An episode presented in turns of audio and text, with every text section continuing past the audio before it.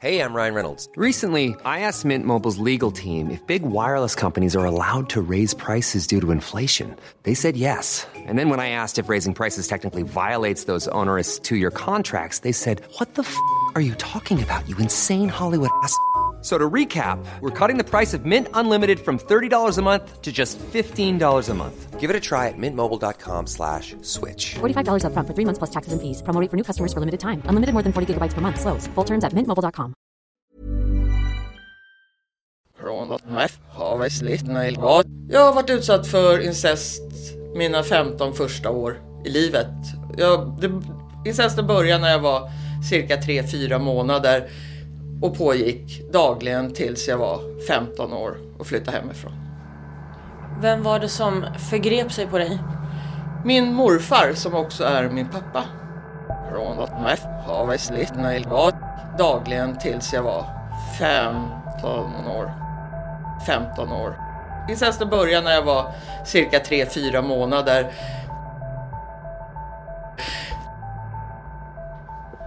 Och det här skedde medan du bodde då hemma? Ja, vi bodde tillsammans, min mormor och morfar och min då biologiska mamma och min lillebror. Vad hände sen efter 15 år? Då skulle jag, då hade jag bestämt mig för, jag försökte ta livet av mig när jag var 14. Men det gick inget bra. Då hade jag två val. Antingen ta livet av mig eller skaffa barn. Jag försökte ta livet av mig, funkade inte. Äh, då var det bara att skaffa barn. Så då började jag leta lämplig avelshingst. Och hur gick det? Det gick jättebra! Det tog ett tag, men till slut så hittade jag en så den där ser bra ut. Den där ser bra ut.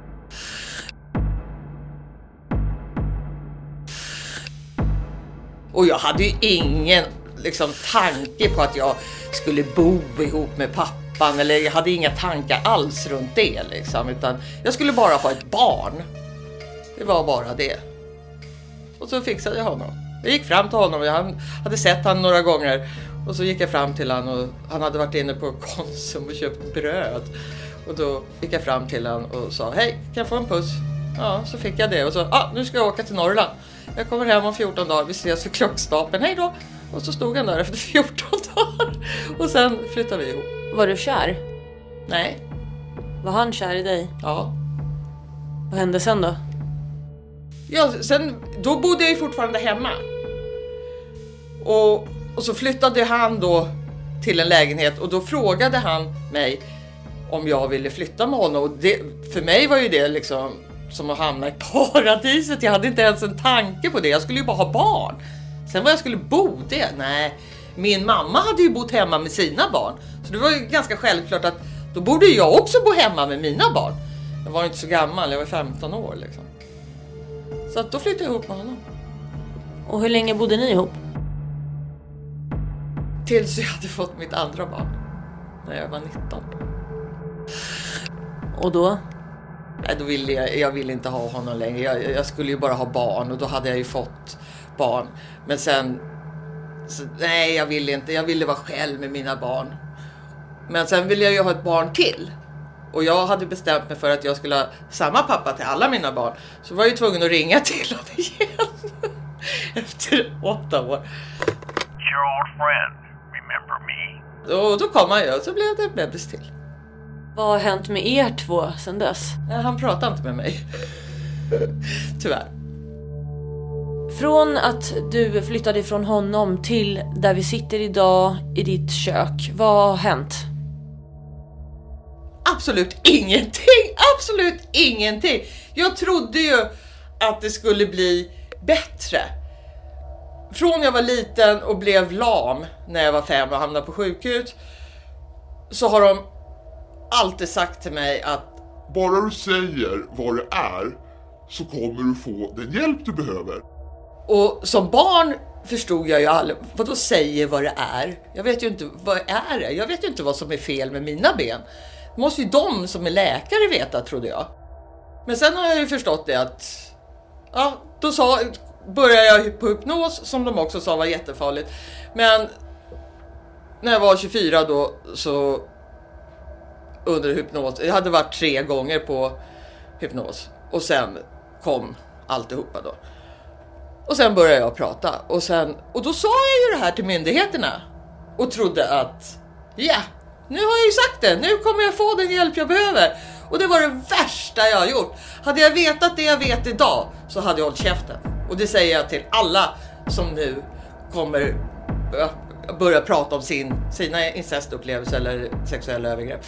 Håll käften, gå inte till myndigheterna för det blir bara värre. Håll käften.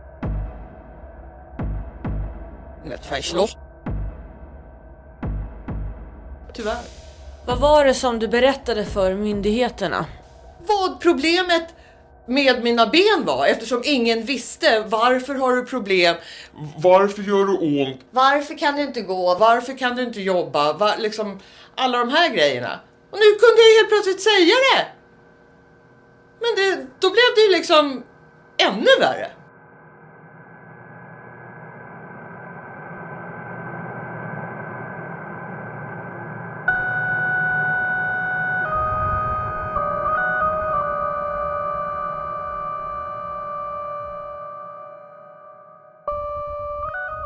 Jag hade ont i benen när jag var, ja, som jag kommer ihåg, fyra. Jag har alltid haft ont i kroppen. Men eh, när jag var fem där så var jag ute och åkte skridskor. Eller sex var jag, förlåt. Och jag var dålig på att åka skridskor och så kom jag hem och fick så jäkla ont i benen och ont i högra stortån.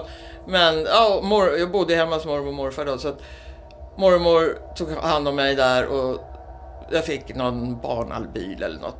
Och så sa hon att det blir nog bättre tills imorgon. Men det gjorde nog fruktansvärt ont. Men jag, samtidigt, jag var ju van vid att ha ont av själva övergreppen. Va? Det gjorde ju också jävligt ont. Va? Så att, ja, jag tänkte det går väl över. Men dagen efter så var bena, stod ju benen rakt ut i samlagsställning. De gick ju inte att böja. Fast, och det provar de ju sen på sjukhuset också att söva mig och böja benen i narkos och det gick inte. Tyvärr så här i efterhand så hade det, jag har ju alltid försökt hålla mig ifrån psykavdelningar. Men med facit i hand så hade det nog varit bättre att det hade satt sig i huvudet på mig. Men nu satte det sig i kroppen istället. Min incest sitter ju kvar i kroppen. Jag har ju bearbetat det psykiska, men inte det fysiska. Så jag lever ju fortfarande konstant med incesten som de sa att jag skulle få hjälp med om jag sa vad det var när jag var liten. Bara du säger vad det är så kommer du få den hjälp du behöver. Jag har ju fortfarande inte fått hjälp med den. Jag har fått hjälp med att bearbeta det psykiska, men inte det fysiska, så jag lever ju fortfarande i incesten. Och jag är 53 år nu, det börjar bli lite jobbigt alltså.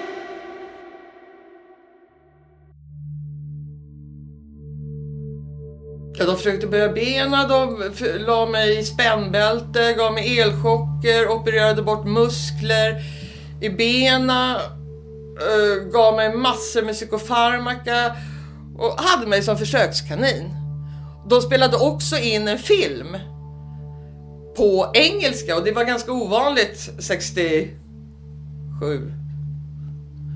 Det, det gjorde man ju inte då, men den har ju visats runt om i världen för läkare.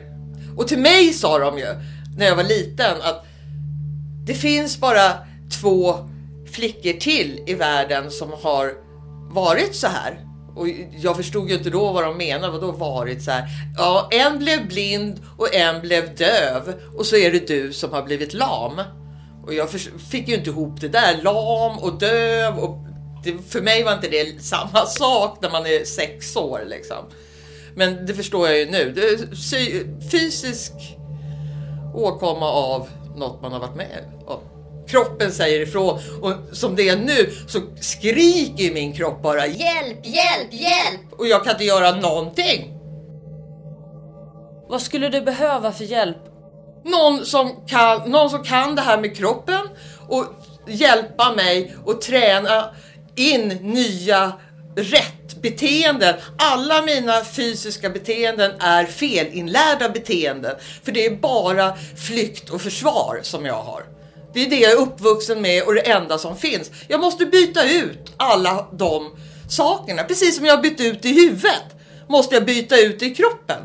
Men jag har ju ingen hjälp. Men om jag fick hjälp med det samtidigt som jag har assistenter som kan vara mig behjälplig så att jag kan gå. Först jobba kanske ett par timmar med någon som kan det här och sen ut och gå, göra ärenden, det här normala liksom.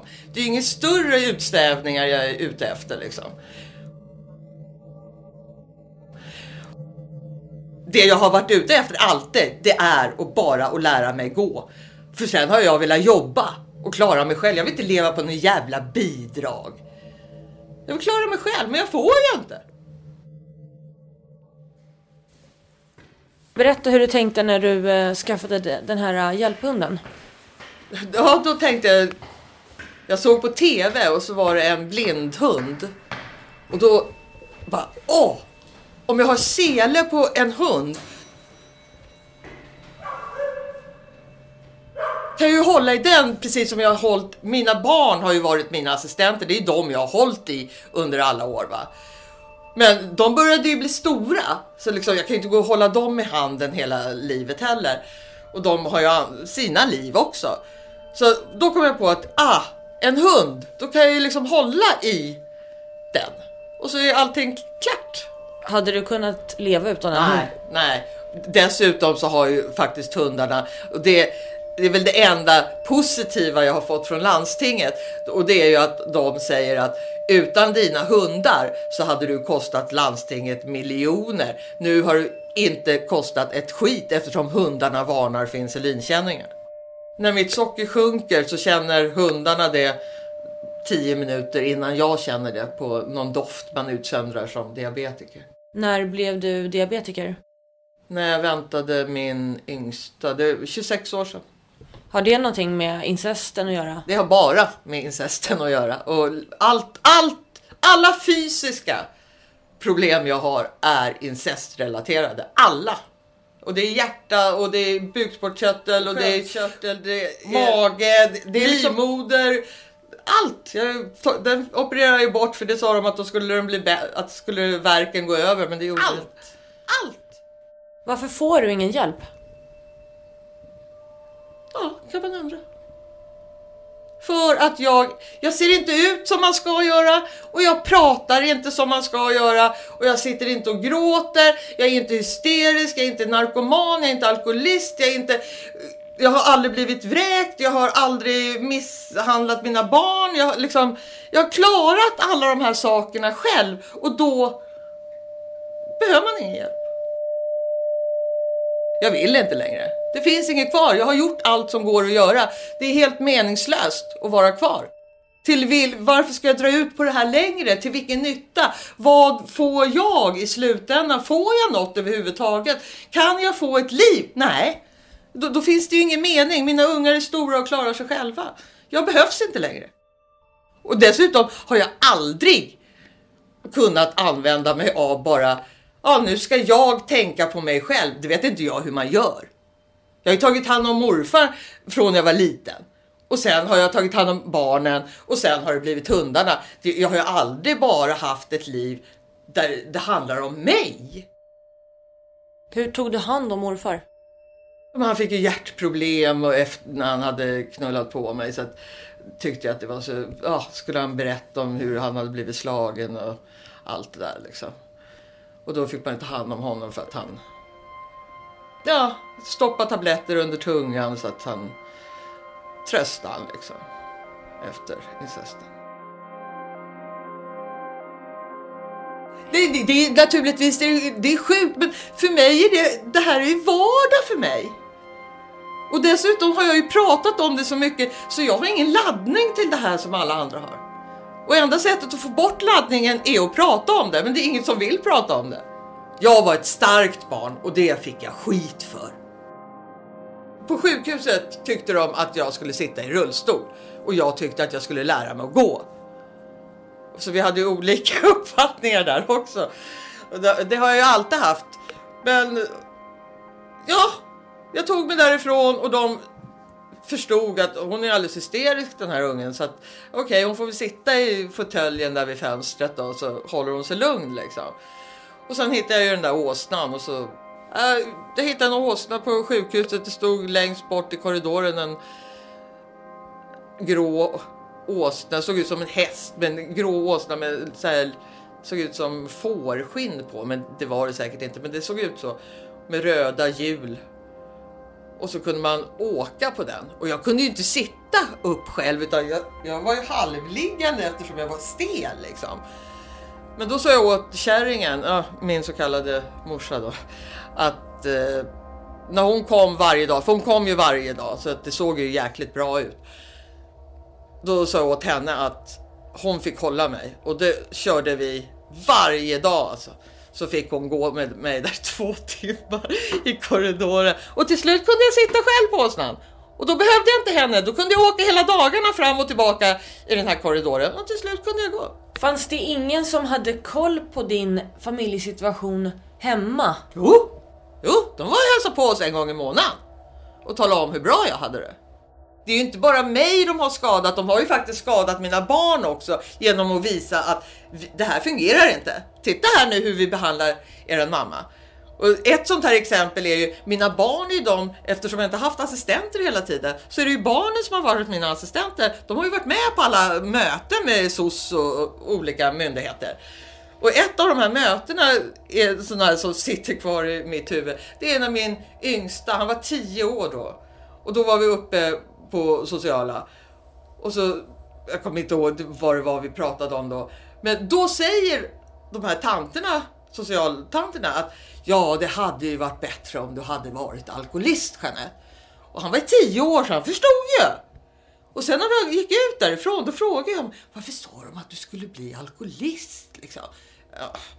Och så, sånt där liksom, sådana grejer har ungarna fått uppleva och det, det, man säger inte så alltså. Du har skrivit en bok, berätta. Ja, jag vill inte kalla det bok, jag kallar det häfte med tjocka pärmar. Men ja, de säger att det är en bok på förlaget. Vad handlar boken om? Tre, fyra år av, eh, ja mellan jag är fyra till sju. Och, och hur man som barn tänker, tycker, känner när man är utsatt för incest.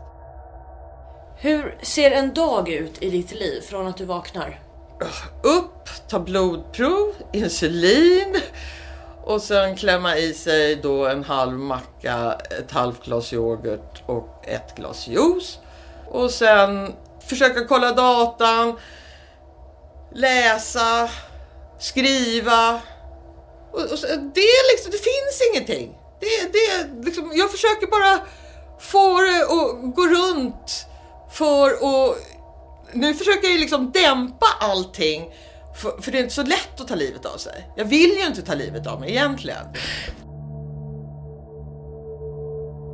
Men jag måste ju eftersom det inte fungerar rent praktiskt.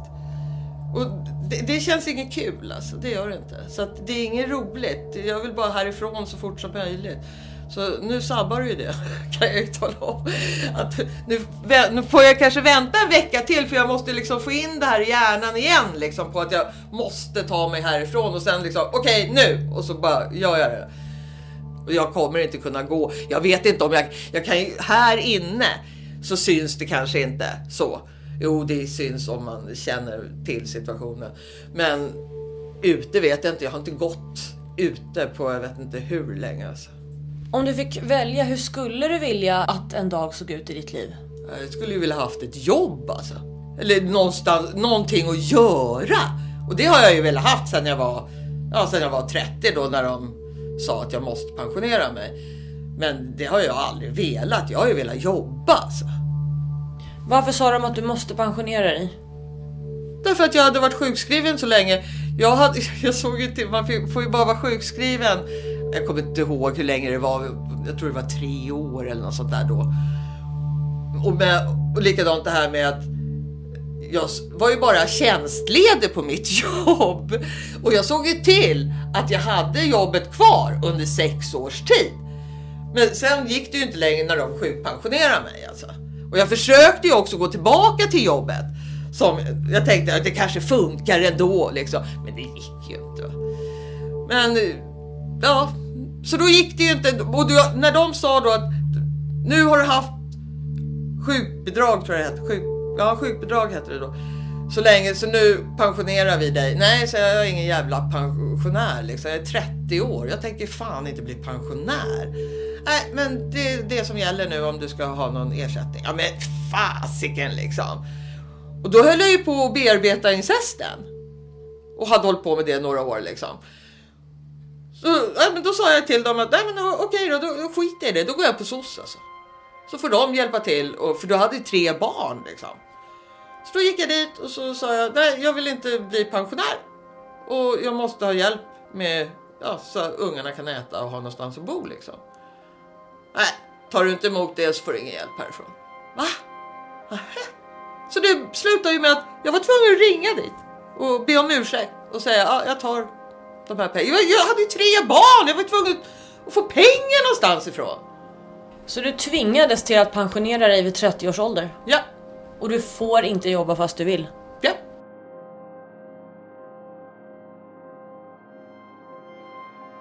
Kommer jag se dig igen om ett år? Nej. Det kommer du inte göra. Om inte månen ramlar ner, men nej. Det kommer du inte göra.